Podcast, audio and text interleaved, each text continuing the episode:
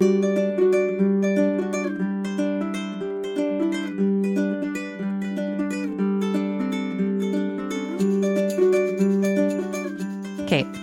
Emily.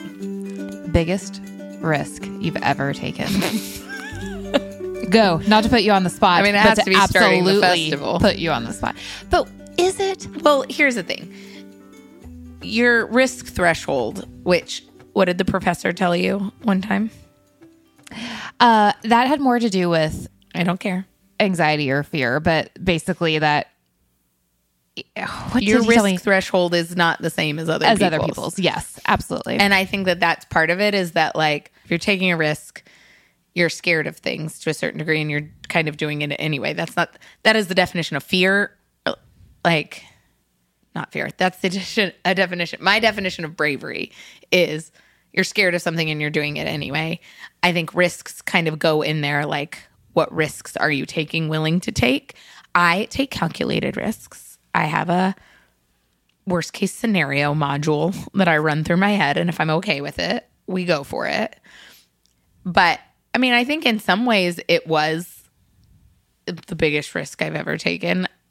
I mean, the other ones that would go in that category would be like moving to New York without a job. I mean, it is funny because it is a question on what we're going to get deep for a second, but what is the definition of risk? because I Because, think it's the idea that you could lose something. like, right, that's my thought too, because there's so many things that, that I feel like I'm scared to do and do anyway. But does that just mean, is but that I mean, I just a think that, risk? that like, the that reason I would is? go back to the festival is we both said we were calling in every favor we had after like 10 years of working in the industry. And if it didn't work out, like I'd be a school teacher. So there was a risk to like you wait to call in the favor. Like you might ask people for little things, but like this was the one that it was like, please show up for this, please do this, please whatever. And if that didn't work out, that was the thing. I like the same way people like make a movie and they're like, everyone I know is going to be in this movie. And then if it doesn't work out, you can't really, you got to rebuild that credit. And I was like, I'm going to, now my life might have been fine as school teacher. That was, wasn't a, that really was my backup plan was like that or like a therapist. But like the risk was this thing I'd been trying to do, entertainment industry, slight pivot. But for 10 years, like I was taking a risk whether I weighted it this heavily or not, that like I had moved to Austin, I was calling in every favor. Like if this didn't work, some pivot was going to happen that was different. I think it's funny because I think in my head, I associate the word risk with fear. Mm-hmm. And that it's not, if you're not scared, it's not a risk because there is this thought ah. of, I have something to lose on the line.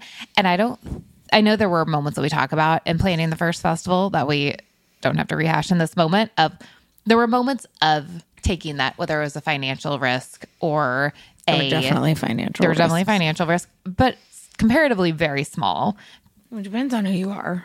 for us and other things that we could have done. Um, It would not have like submarined us for life. No. Exactly. But that there was never a time that I was terrified for my career or what was going to happen next. Like it wasn't a, I never felt Well, then this huge back at you. fear. What, I mean, what's the? I mean, the only other things you, uh, we've talked about you being like scared of are the like the big trips we've taken. But like, what are you risking then? then I think it's like risking my safety. Like, what if I? but it's true. I mean, we all know I'm a chicken. And I know so that's why I'm laughing because it was a very like- Emily response. Yeah, like, I'm going somewhere completely unknown. I don't know where I'm going. I don't know what's going to happen when I get there. I could get lost. I could. you know, this aligns with the who we are. Like in the in the answering of that, like neither one of us are saying like I saw it as that maybe at the time, but looking back is that like me risking like reputation or access or like career building, which I hadn't done that much of, but like my road to like achievement because like my greatest fear is failure. So like that would be my greatest risk, but yours is more personal and safety and things like that. So like your greatest risks are going to be putting yourself in that level of a situation. So like kind of aligns. Yeah, it does. It very much does.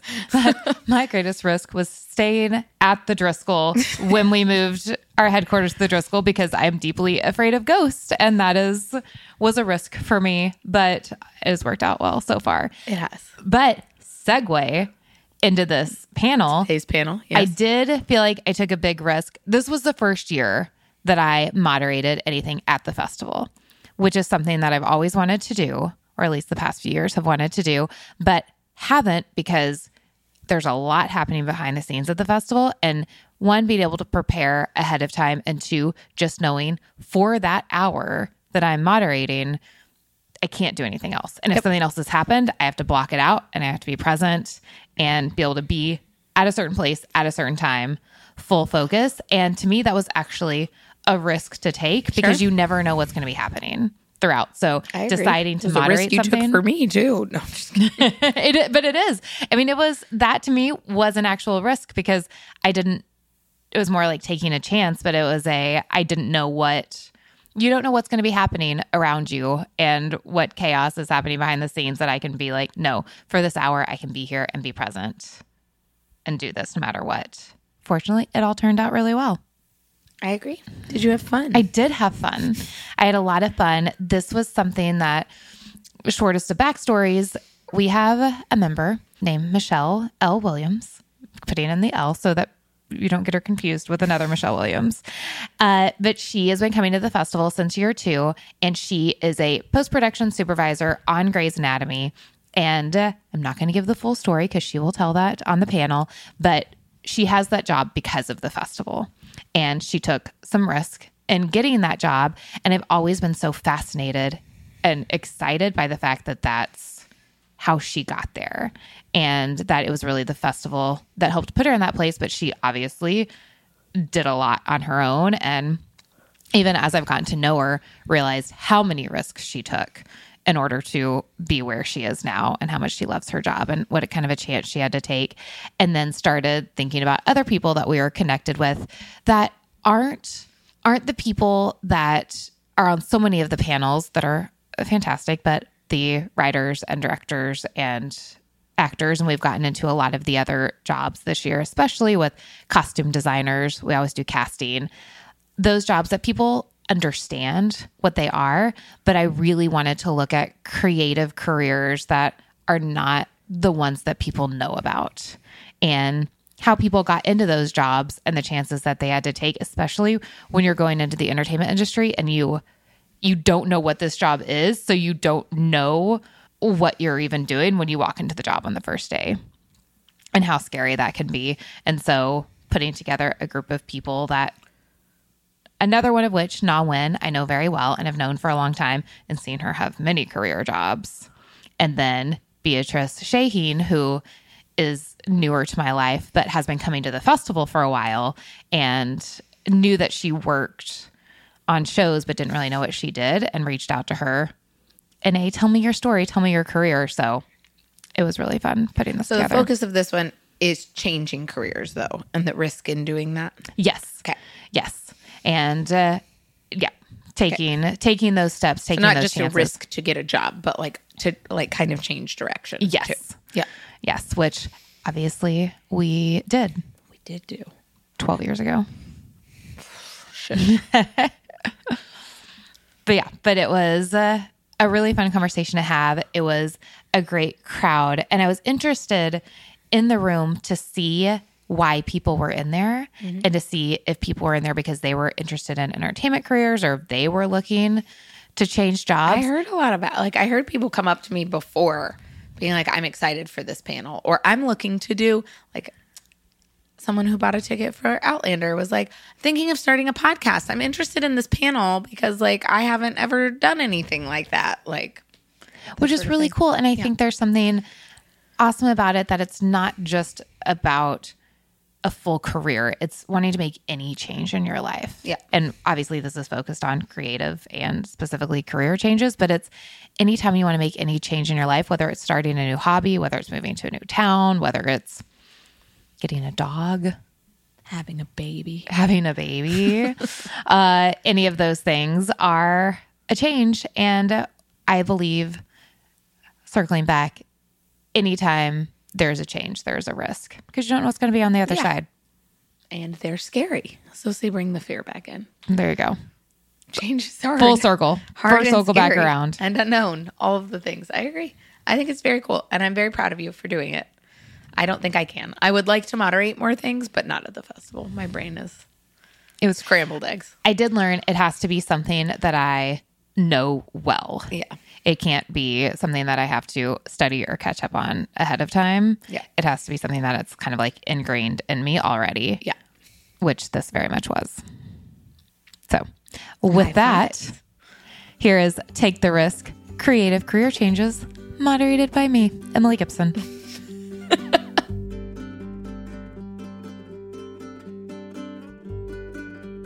hey, y'all. How's it going? Okay, a little bit more. A little bit more, guys.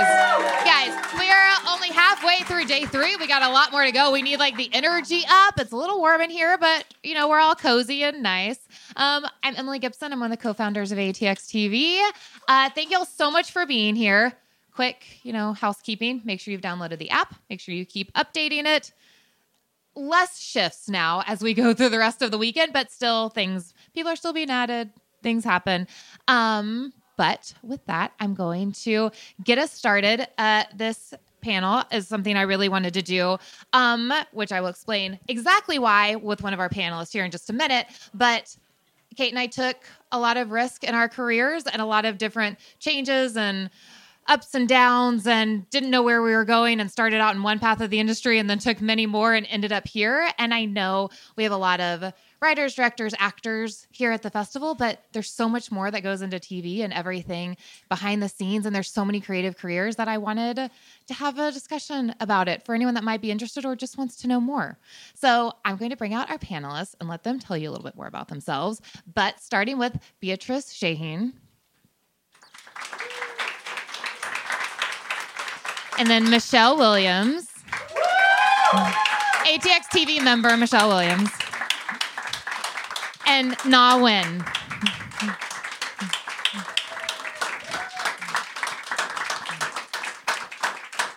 So, y'all, thank you so much for being here and doing this. Um, I want to start. B, we're just going to go down the row quickly, not quickly, take your time, um, and start with. I want you to tell people. We're going to start with the present, and then we're going to go back a little bit. But what your current job title is, and a couple of sentences about what exactly that means. Um, so I'm a, produ- a production supervisor. Most recently worked on Grand Crew and Physical. And to, I guess, quickly sum up my job, production as a department is really kind of the hub of the show. So we're we're sort of first in with the writers and then last out pretty much all the way through post. Um, and we everyone kind of comes to us for for everything. So anything that you can think of from like getting equipment to setting up table reads or like dealing with publicity that comes um, to the show to then interview actors and other creatives we just kind of take care of everything So everything, colon Yeah. everything. uh, Michele. Um, I am a post production supervisor. And what we do is once everything is shot, once she gets everything together so that the show can be shot, it comes to editorial kind of along the way in dailies, but uh, it comes to the editorial department. And what post does is we manage that process, getting it through editorial, through delivery to the studio, and onto final air. And so that includes music, VFX, um, good good grief credits all the thi- all the things that that come into just making sure that the package is put together and the creatives that are editorial work with the directors and the showrunners to to make the shows that you love And Na. So I tend to call myself a strategist because I was a long-time publicist, and then about 10, 11 years ago, I started producing creatively. So I now mesh the two together for all the projects that I produce. I also do the PR, and so it's a it's a nice crossroads of t- different things now. So, Michele, I'm going to jump back to you because you were the reason that I started coming up with this panel idea.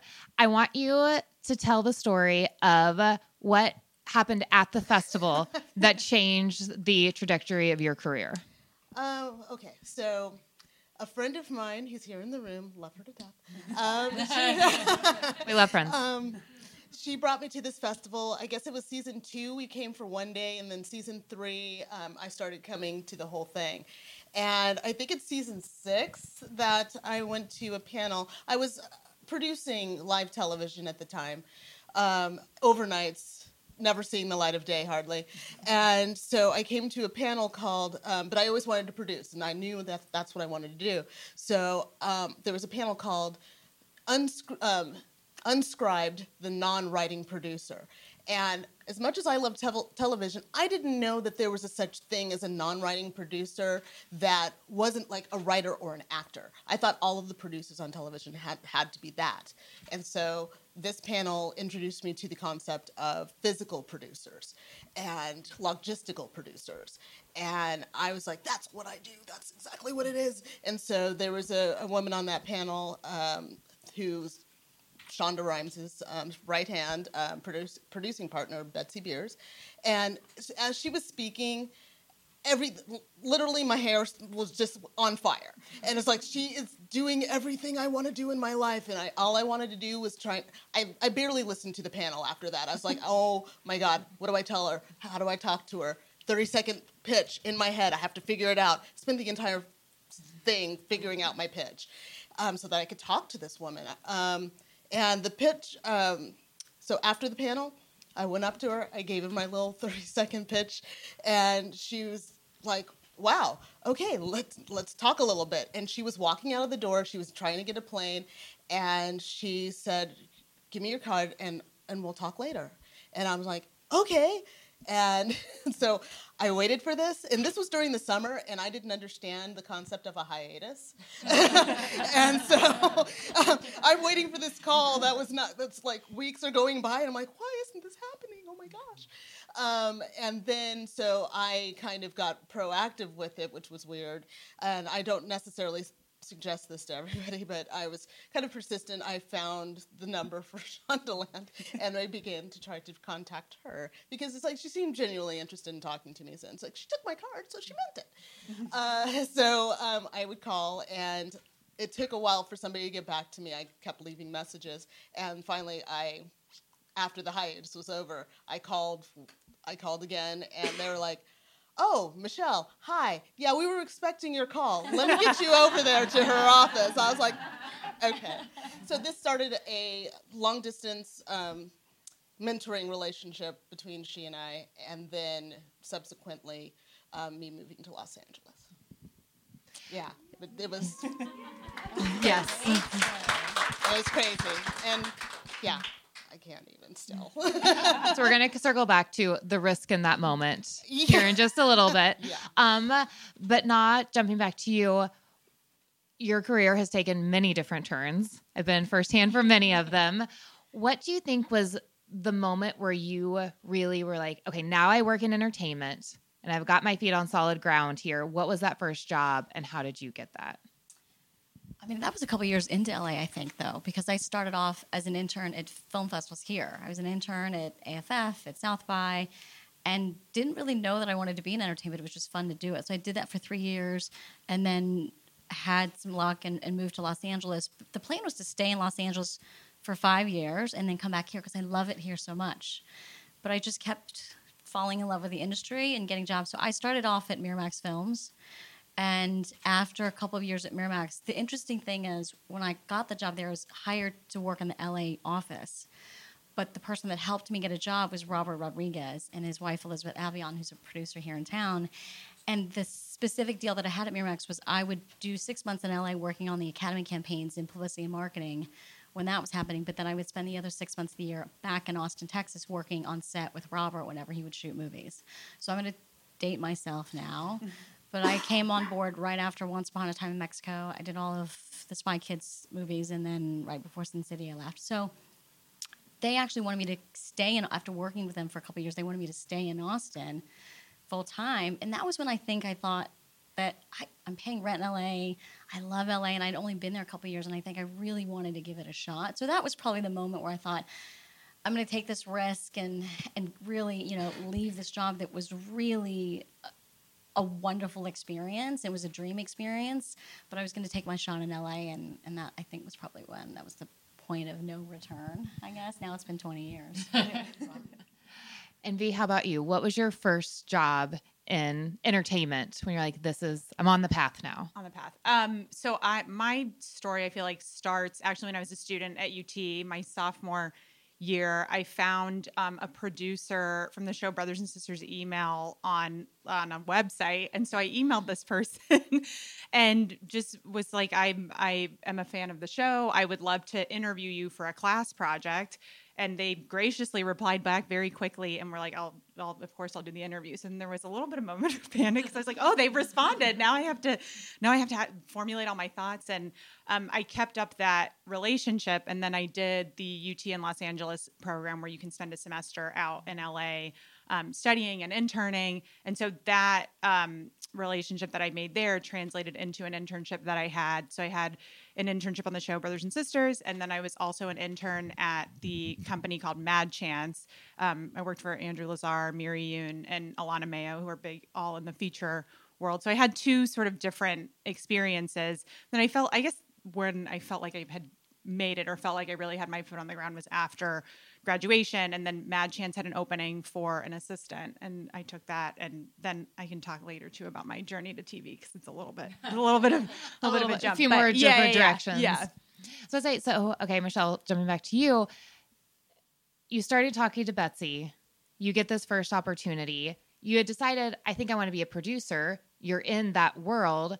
It's probably a little different than the path you thought that you were going on what was that first job like at Shondaland where you're like, this isn't exactly the path that I was going, but I want the step in the door? Well, it it was actually a little bit even more askew than that because, again, like like like they were both saying, it's like kind of had a job. I had a job. I was producing. I'd been doing it for over a decade for live television, and I had mortgage, living here in Austin, doing my thing, and this opportunity. Um, and and P.S.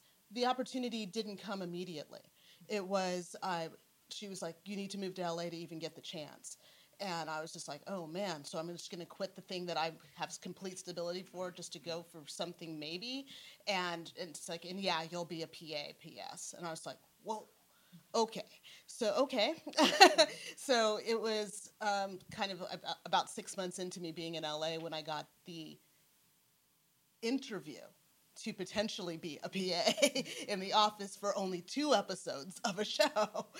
And so I was literally, yes, I was just trying to get my foot into the door. I wanted to line produce, and that was the thing that Betsy and I had talked about for a long time was, was line producing. But um, what ended up happening was after the, the, PA thing, which only lasted two months because it was only two episodes that I was signed on for, um, the PA for post production actually was leaving. I was passing out call sheets like I like like you do as a PA, and I walked into post production, and and the PA there was giving her notice to the coordinator, and the coordinator literally was like, "Where am I going to find another PA so quickly?"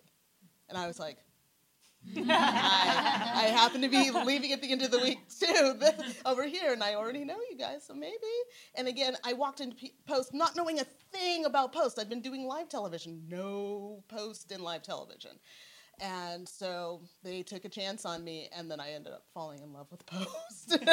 and it's like I still talk to Betsy, and she's just like, "Okay." She's like, "You're you're on your path now," and we just kind of talk about other things um, because like the line producing, I kind of do some of it still on the side, but um, it's no longer like the exact trajectory. So I kind of did a couple of pivots That's- and turns and things like that, and then found Post and fell completely in love that's almost literally the same thing that happened to me.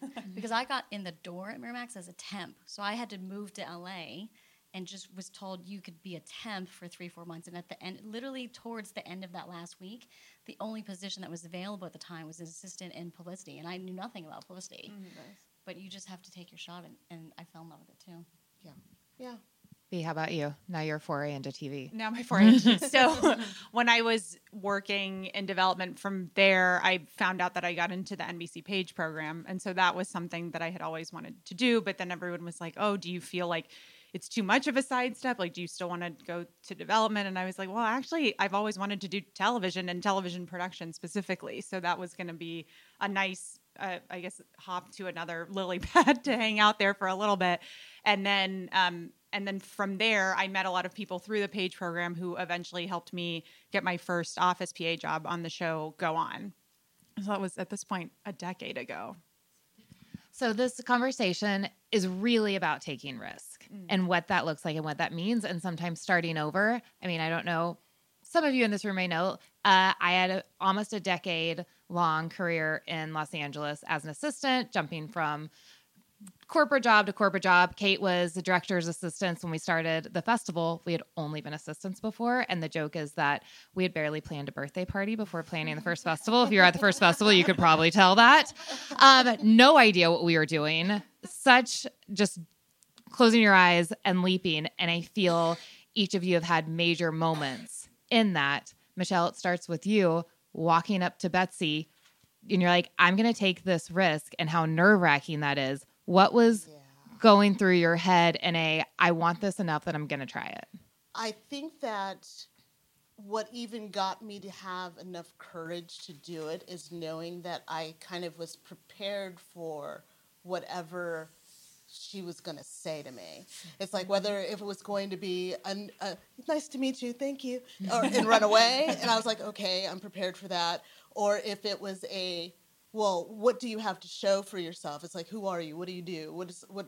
I had all of my credentials ready in my head in the forefront and all of all of my passion for Shondaland specifically because it's like I was definitely talking to a person that I knew what Shondaland offered. I was a mm-hmm. fa- fan of Grey's Anatomy already and Scandal and all these all the other things, you know. So um, I already had kind of that in my back pocket to talk about and my passion to go into scripted and and and and also I guess a little bit of the fact that I felt stuck in where I was. Um, I didn't. I thought that that was the only way for me to be a producer here because I didn't want to do film, which Austin is a big, more film town. But I wanted to do produce television. So I I thought that where I was was the only opportunity besides like news morning show, which I wasn't really interested in doing. And so it was like, well, this is my this is my shot. This is it. And um, I'm talking to exactly the person doing the exact thing that I want to do. I, I got to take it. I just have to. And it, I don't think that there was any not doing it at that point. My intention was there, it was solid, and there was just it was tunnel vision. I was talking to her. That was that was just it. Ngoc, do you have a moment? Doesn't have to lead to exactly where you are now, but that you took your first major risk of, uh, I'm just going to put myself out there and see what happens. I mean, so much of it ties to Austin. I mean, Austin was where I worked at the festivals and again took the risk of going to LA, but Austin was also where there was a consultancy job that I had, which was for TED Talks. And so there was a TED Women event here in Austin that a friend of mine who I worked with at Paramount, the studio that I was at for a few years, she said, I'm going to produce this TED event. Can you help run the PR? Campaign for it. So I ran the PR campaign for the TED event, and one of the speakers, which was this woman named Lizzie Velasquez, who's at the time had a rare syndrome that only two other people in the world had, and that she couldn't gain or maintain any fat on her body. So she had been dubbed as the world's ugliest woman by someone mm-hmm. cruel on YouTube. And so she was one of our speakers at the TED event. Her talk went viral. And so my friend and I, who again I just ran the PR campaign, and my friend said, you know what, her story deserves more than the 13 minutes that we gave her on stage. Let's do a documentary about her life. And I was like, yes, I want it. Like, I, people should know about her. We knew nothing about producing. We knew only marketing and PR. And we, again, just took that risk, raised money on our own on a Kickstarter, and decided to figure out how to put this documentary together. So that was what opened the doors for me to start producing. And again, I'm just really grateful to the community of Austin that made that possible and made me feel like it was possible too. Like, are there people in here that are contemplating a career change or contemplating something different in your life? You can raise your hand. Yes. No, please. It's a also speaking to the audience as well and wanting to know what kind of things you want to hear. I feel that in life we can become very complacent in our lives and a lot of times the only way to change that is to take a risk and that that is very scary. Mm-hmm. So, B, I know when you, I'm assuming, I don't, I don't know, but when you did after the page program and went into your first official job after that was probably pretty scary, as y'all have said about walking into rooms that you didn't understand what the job was. What is that walking into a job that you are not trained to do? Because most entertainment jobs, there's not really an official training for it. You're just kind of thrown into it Yeah, yeah. What was that first day and how did you mentally prepare for I'm just going to do this and see what happens. I was super excited. I think mm-hmm. like the I think the excitedness superseded all of my nerves because I think you know as an office PA and as a PA in most departments, a lot of it is taking direction. So I felt some comfort in that where I was like, oh, there are people, you know, my bosses who were the assistant coordinators were very, I had looked them up before I started working for them. And I was like, oh, they're very well versed in what they're doing. Like, I know that I can count on their leadership and how they're going to sort of shepherd me through all of this. But I think, yeah, I think I was a little more nervous than anything. So that coupled with my attitude of having always wanted to do production was, um, I was a little I was a little nervous because I wanted to do a really good job, but I think um, overall I was just excited. What she was saying actually like sparked something for me that was really important. And I think it was really important for for all of us was that we fell into places where they were looking to teach. They they mm-hmm. wanted to share the information. They they were they were open and receptive to mentoring and not everybody is and that's that's also kind of a risk um, that could be taken like if you decide to just walk up to somebody or something like that. It's like you kind of have to know who you're walking up to because if it's if it's not somebody that is has been interested or has demonstrated that interest you don't know where that's going to go. Now for me with betsy i knew what she I knew what she was about already, and she she was part of a, a she, and I think she still is, as part of an organization called Lean In, and it was specifically for women of a certain age and making pivots and things like that. So I was walking up to somebody that was already in that space, in that headspace to help somebody exactly like me. So it was like as much as a, a risk as it still was, because it's just like getting out of my own way to make to be ready for it and also to stay prepared for it. And that's the other thing. It's like once you get there, you can't mess it up, especially if, if yeah. and so it's like keeping that up is also extremely important and having the drive to hustle and do that. I took classes for that first six months of being in LA mm-hmm. when I didn't have a job yet. And I, I drove Postmates so that I wouldn't take a job that I would end up dumping because I was going to go into something I, I knew I wanted to go into something that I loved. Yeah. So I just did that and took classes. It's like, oh, what what what is the programs that they use there? I'll go take a class on that. And it's like I just did that all the time and listen to other people's stories mm-hmm. about what their experiences were. And I, I know I just hijacked, but there was no, this no. one there was one last thing that I definitely wanted to get out to everybody is that listening to other people's stories is always good and it's very um, empowering and it's very inspirational. But always know that your story is your own. That nobody's path is going to be exactly like somebody else's path. And I know I definitely heard some stories that of paths that I was like, that is not going to be my story. Mm-hmm. That is just not going to be my story. My story is going to be very different. And so that, having that drive inside of you is probably the most important. Having that that real fire to do it is probably the most important thing to be able to take that risk and get again get out of your own way and just go for it. Yeah, um, yeah. No, you go. oh, go. go ahead. Wanted to get that well, I, that was just reminded me of you know just hearing you talk i've always loved the saying that luck is when opportunity meets preparation mm-hmm. and so that is the theme that i keep hearing from all of us and especially with you like you were prepared in every moment not even knowing what what it might be, mm-hmm. but just trying to prepare as much as you can. And again, it's just it's timing, you know. Yeah. But there's so many people who, if you put the preparation in and you just hang in there, the time will come, and that's when you shoot your shot. And that's I think what luck ends up being. Mm-hmm. Yeah. Yeah, and sort of back to Michele's point about um, mentors too. I will say in every single stage of my career, someone has taken a chance on me. Someone mm-hmm. has, there are people who want to give back, and I try to do that as well. Like anyone who yeah. wants to chat with me, I'm happy to do a Zoom, Same. I'm happy to do a coffee, um, because there were so many people who took a chance on me and they had truly no reason to, other than the fact that they were willing and generous to mm-hmm. help. So when I my first assistant job in LA was on the Fox lot. I was an assistant in feature film finance after having made a D in finance, um, which is the joke of my family. Uh, my boss, fortunately, I was just an assistant. I was not dealing with finance things, but my boss knew that that was not my career path. Um, but he was wonderful and really mentored me and set me up with informational meetings with executives all across the lot in different avenues so that I could get to know what they were and talk to different people. And I remember him setting me up with some pretty high powered people at Fox. And I would go in and sit down with them and being 22 years old and not really know what I knowing what I was doing would sit down and just be like tell me about yourself and was not prepared at all and I quickly learned there were a few executives that I could tell were like you are wasting my time because I wasn't as they should have been because I was not prepared to go and I didn't really know anything about them. I didn't have questions prepared. I was not ready for it.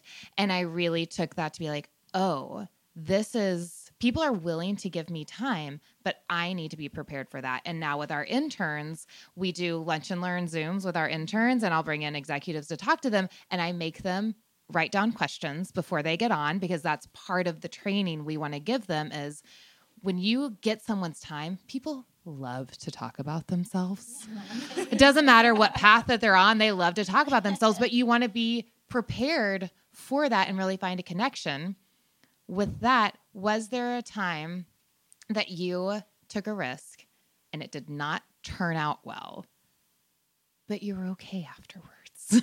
Which is everything because you're all here. But was there a time that you like, I took this risk and it didn't turn out the way that I wanted or thought?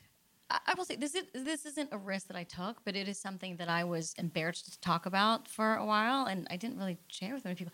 I had spent I was at Miramax for a couple years, then I went to CAA in corporate communications, and then I spent six years as a publicist at Paramount. Did very well in terms of like I worked really hard, had a great relationship with everybody that I worked with there, but after six years, the head of the marketing department and my head of publicity, they laid me off, and I was the only one that was laid off but and I was devastated because I knew that I did a good job there, but I remember talking to the head of marketing when I was leaving, and she said, "Listen, there's some people who are," and they gave me like a, a few months runway though. They were really kind and said, "We're laying you off, but you've got three or four months to figure out." You know, where you want to go. But she sat me down. She said, You didn't do anything wrong. Here's the bottom line. There's some people who are going to be publicists for the rest of their lives, and they're going to be amazing at it, and that's what they need to do. You are not that person. You don't want to keep growing up. I mean, you don't want to keep elevating yourself in the department. We know you have other interests. And I did. I wanted to work in philanthropy, I wanted to work in sports and all these other things. And she said, We've tried to figure out how to have you here and keep you here because we love you. You need to leave because we know that you're going to do other things. And I'm getting emotional. but she really took care of me in that way. And it was terrifying because, and again, I didn't, I, I don't know that I've told everybody this, but like I was embarrassed because being laid off, you're like, what did I do wrong? But it was such a great push for me. And that was what opened the doors for me to be able to consult and find producing and all these other things that worked out, you know, because I worked hard and got along with people. But it was terrifying to have that. And that was, you know, not a risk that I took on my own, but it was something that was a risky situation, I think, and not having that sort of like footing. But I was really grateful for in the end. Do y'all have any, or even a moment that you, just to put you on the spot, that you, or like maybe I was even embarrassed about this moment, but I got through to the other side of it?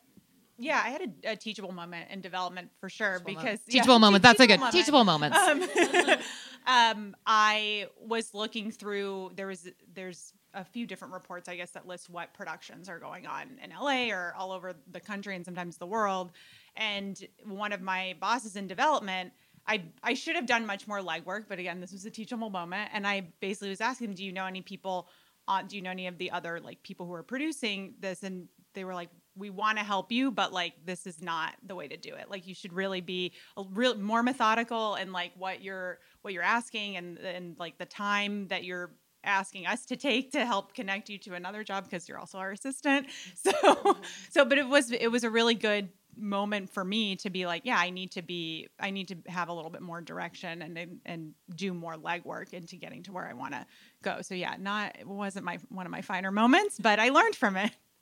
Yeah, I definitely got into a situation a couple of times where um, being not intentional and being a little wishy-washy about what I wanted to do kind of got, got me into a situation because I was um, the one interview that I did while I was waiting for the real interview that I wanted to, have, um, I was talking with a pretty high-powered um, executive uh, uh, executive producer in in Hollywood to be their assistant. And literally, all that was on my mind is that I know I want to be a producer, and so I want to learn as much as possible from this this woman, and so I'm going to try to be her assistant. This is going to be great. And so I get into the interview. I made the interview, and I was just like, yes, that's great. And I get in, and so she starts asking me questions, and I keep telling her about my my background, what I want to do, and all these sort of things. And I'm interviewing for an assistant position and she's listening to me she's being very gracious and, and taking her time and everything like that and she said i appreciate the fact that you came in but i think that we can go ahead and like start to call this. And i was like oh no why? What did i say something? What did i do? She said well first off you're not an assistant. What i need is somebody to, to do my books. I need this i need somebody to do my schedules and, and be my support. And everything that you've talked about is talking about either what you want to learn from me and how to that you're going to use that to parlay into more producing or something like that. She's like, "You're a producer, so you're now taking up my time for you know an interview as an assistant." And she's like, "And you're clearly that's not what you want to do, and you're clearly beyond it." So she says, "When I have an associate producer position, then you and I can talk again." but until then, she's like, so I I took up her time uh, with being it was a placeholder. It really was, and so it and it came across that way. So it was basically, and I had another interview to do a line producer assistant thing, and it was again the same sort of thing because by that time I had fallen in love with post, and all I could talk about was post. And she's just like, until you get out of post, you're not going to be a line producer because you need to go ahead and get done with that. And I'm like, I'm not going to be done with that. Darn it, you know. So it's like kind of trying to serve two different agendas. Um, puts you in a position to be could potentially put you in a position to be in front of somebody that you're not, you're not serving and and I think that's the other thing that I, I did want to impart and I that I learned is that you always want to be the answer to the question that these people have in their minds. It's like when you're interviewing for and especially to go for the thing that you really want to do. It's just like not necessarily what they can give you, but what you can give back and make what they do even better and make them shine, which also helps you, which helps you shine. So that is important too. So that I think that's that was the big learn and yeah, I wasted some I wasted some people's time early on. I really did. But um, also, you know, it's it's not too late, and no matter what age range you're in, what you, what you've already done, it's like as long as you have, it's okay to pivot. I've pivoted like this this isn't even my second act. This is this has got to be my fourth. I've pivoted I've pivoted to all kinds of stuff from computers to veterinary stuff. I mean, I was I've been all over the place. So it's just like, but just know it's like each time I knew that that's what I wanted to do right then. but the, um, just so you know, know what you want to do and and stay steady in that. And when you're talking to people, come from that place. But you know what? I also think that people you naturally change right. as you get older. So Yeah. when you think about it, I think that every decade you become a different person. Like I'm a different person from my teens to my 20s to my 30s, my 40s. And so I also think it's more to allow yourself to know that you change as a person. So your interests in your career and your personal life, it's natural to have different interests and mm-hmm. different curiosities. And so that might be something that helps you figure out like what you want to do. I mean, maybe it's a process of elimination or just wanting to explore something. It's it's risky, but it's I think a very natural thing to want to learn and, and do different things as you continue on in your career. Yeah, and that acceptance can help you minimize your own risk to whatever um, you, Yeah. your psyche. Your psyche, you know, it's like it's okay to change. It's okay to have a new interest and a new focus. It's okay. Everybody does it. Yeah. Well, and we were talking about this earlier um, before, but we were saying that whatever you learn in a certain job, as you pivot, it, it might not be a 100, like a one to one equal, you know, you know this here, so in this business it's going to be like this, but it will, whatever you learn in one job, you can always take to the next job. Like you, you can continue to learn and bring your previous knowledge with you to whatever you're moving to next. I know we just have a couple more minutes. Does anyone have any questions in the group? Yeah. Um, when you said the teachable moment, was the mistake just asking like a blank, "Hey, who do you know?" as a producer? Yeah, it was right. It wasn't like you know, I wasn't going in there being like, okay, I'm interested in in this, and I wonder like, oh, do they have an office PA position? Like, I wasn't clear really about my intentions, and it's also a lot to ask someone. Um, do you know anyone off of this list of like 500 productions? like, yeah. I've had people say, "Can you help me find an internship?" And I'm like, "Yes." What area do you want to be in? Like, let's get specific. And like, just in entertainment. I'm like, no, Yeah, yeah. I can't. I can't. I I'm sorry. what I can't. I just. um, any other questions out there? Oh yeah, back here. Um, so I'm currently in that process of getting laid off, um, and I'm curious to know when um, you were like developing new things in the areas that you wanted, were you letting people know that you were getting laid off and like exploring other things? For me, no, I was embarrassed. I was terrified, but I knew that I had four months. And so, what I was doing, I was just having meetings with other people saying, like, I'm going to leave in four months and I'd love to just do this. Because my thing is, I knew I didn't want to be in publicity. So, that was where I was going anyway. But when I was leaving, I knew that I wanted to find some way to do social impact or philanthropy in, you know, in, in that realm and the crossroads of that in entertainment. So there are two places where I wanted to work. One was the uh, Academy that puts on the Oscars, and the other was Bad Robot with J.J. Abrams, who I used to do PR for. Those are the two places that were sort of starting to do philanthropy because at the time nobody was doing it, you know. And and so my pitch to them was, "I'm leaving. I'm going to do this." And it went fine with Bad Robot, but I remember the Academy, the president at the time who I'd done a project with, he said, Why are you leave? Like, you can't, you shouldn't leave without another job. And I felt terrible. I, I didn't know how to tell him. So I was embarrassed. So I didn't say that. But I, at the end of the day, my four months came up. I was offered a job somewhere else doing PR and didn't want to do it. And I didn't have another job. But while I was at Paramount, I used to take my vacation days and freelance at CBS Sports in New York because I love tennis and I used to do the US Open. So I did it for five years and built a sports network while I was a publicist in LA. So that summer, when I didn't have a job, I knew I was going to do that for two weeks, but I reached out to one of the marketing firms and I said, Hey, I've got more time this summer. Can I do a little more for you? And so I ended up doing a bunch more events and spent like a month or two there. And from that, I got offered a, a consulting job to do some stuff in New York and some in Australia. But I spent the next year really just doing tennis events. And then slowly people started to realize, like, oh, okay, she's still, I'll still do PR here. And then it was, I'll do PR for these nonprofits. And so I sort of like put puzzle pieces together of the interests that I had. And then it just, luckily, it just kept going. But it was, for me at the time, I was so embarrassed and I didn't. But now I think it's just everybody's getting laid off. And I, you know what, I will say, I had a boss that told me, if it hasn't happened to you yet, it will at some point, and you're really lucky if it doesn't. And then I realized like it, it's it's just part of life. So that was my personal journey. Um, I know we have to wrap up, so I want to end on each of you. It's kind of stealing from Brene Brown, whom I love. Um, is uh, when you're faced with having to do something really scary, take a risk, something that you're unsure of. What is it that you personally do in that moment to move forward? Well, Michele reinforced something that was important to me, which is prepare, prepare, prepare as mm-hmm. much as you can. I remember somebody telling me the, the scariest thing for him was not like going into a room. It wasn't not knowing the situation. It was just not being prepared. I hope that makes sense. But I really appreciate everything that you said about how much you try to prepare, because that's what the thing you can control. You can't control the other stuff.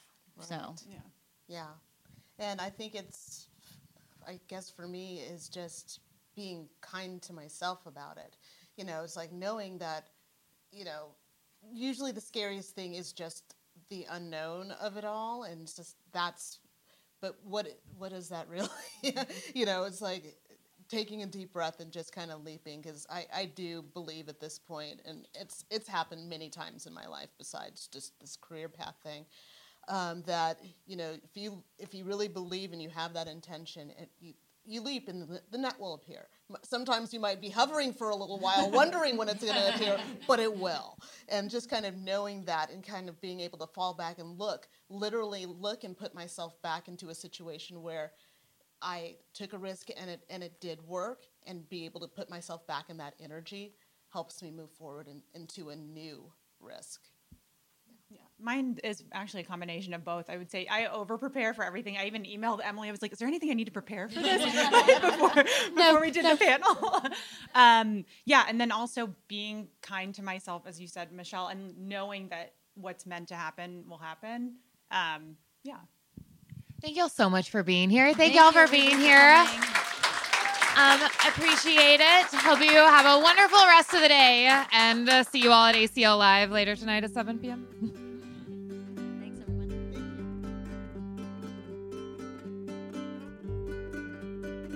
You have been listening to the TV Campfire podcast, hosted by ATX TV co founders Emily Gipson and Caitlin McFarland, and produced by Jennifer Morgan. This conversation was recorded live at ATX TV Festival Season 12 in Austin, Texas, between June 1st and 4th, 2023. For more information on the festival and becoming an ATX TV member, follow us at ATX Festival or visit atxfestival.com.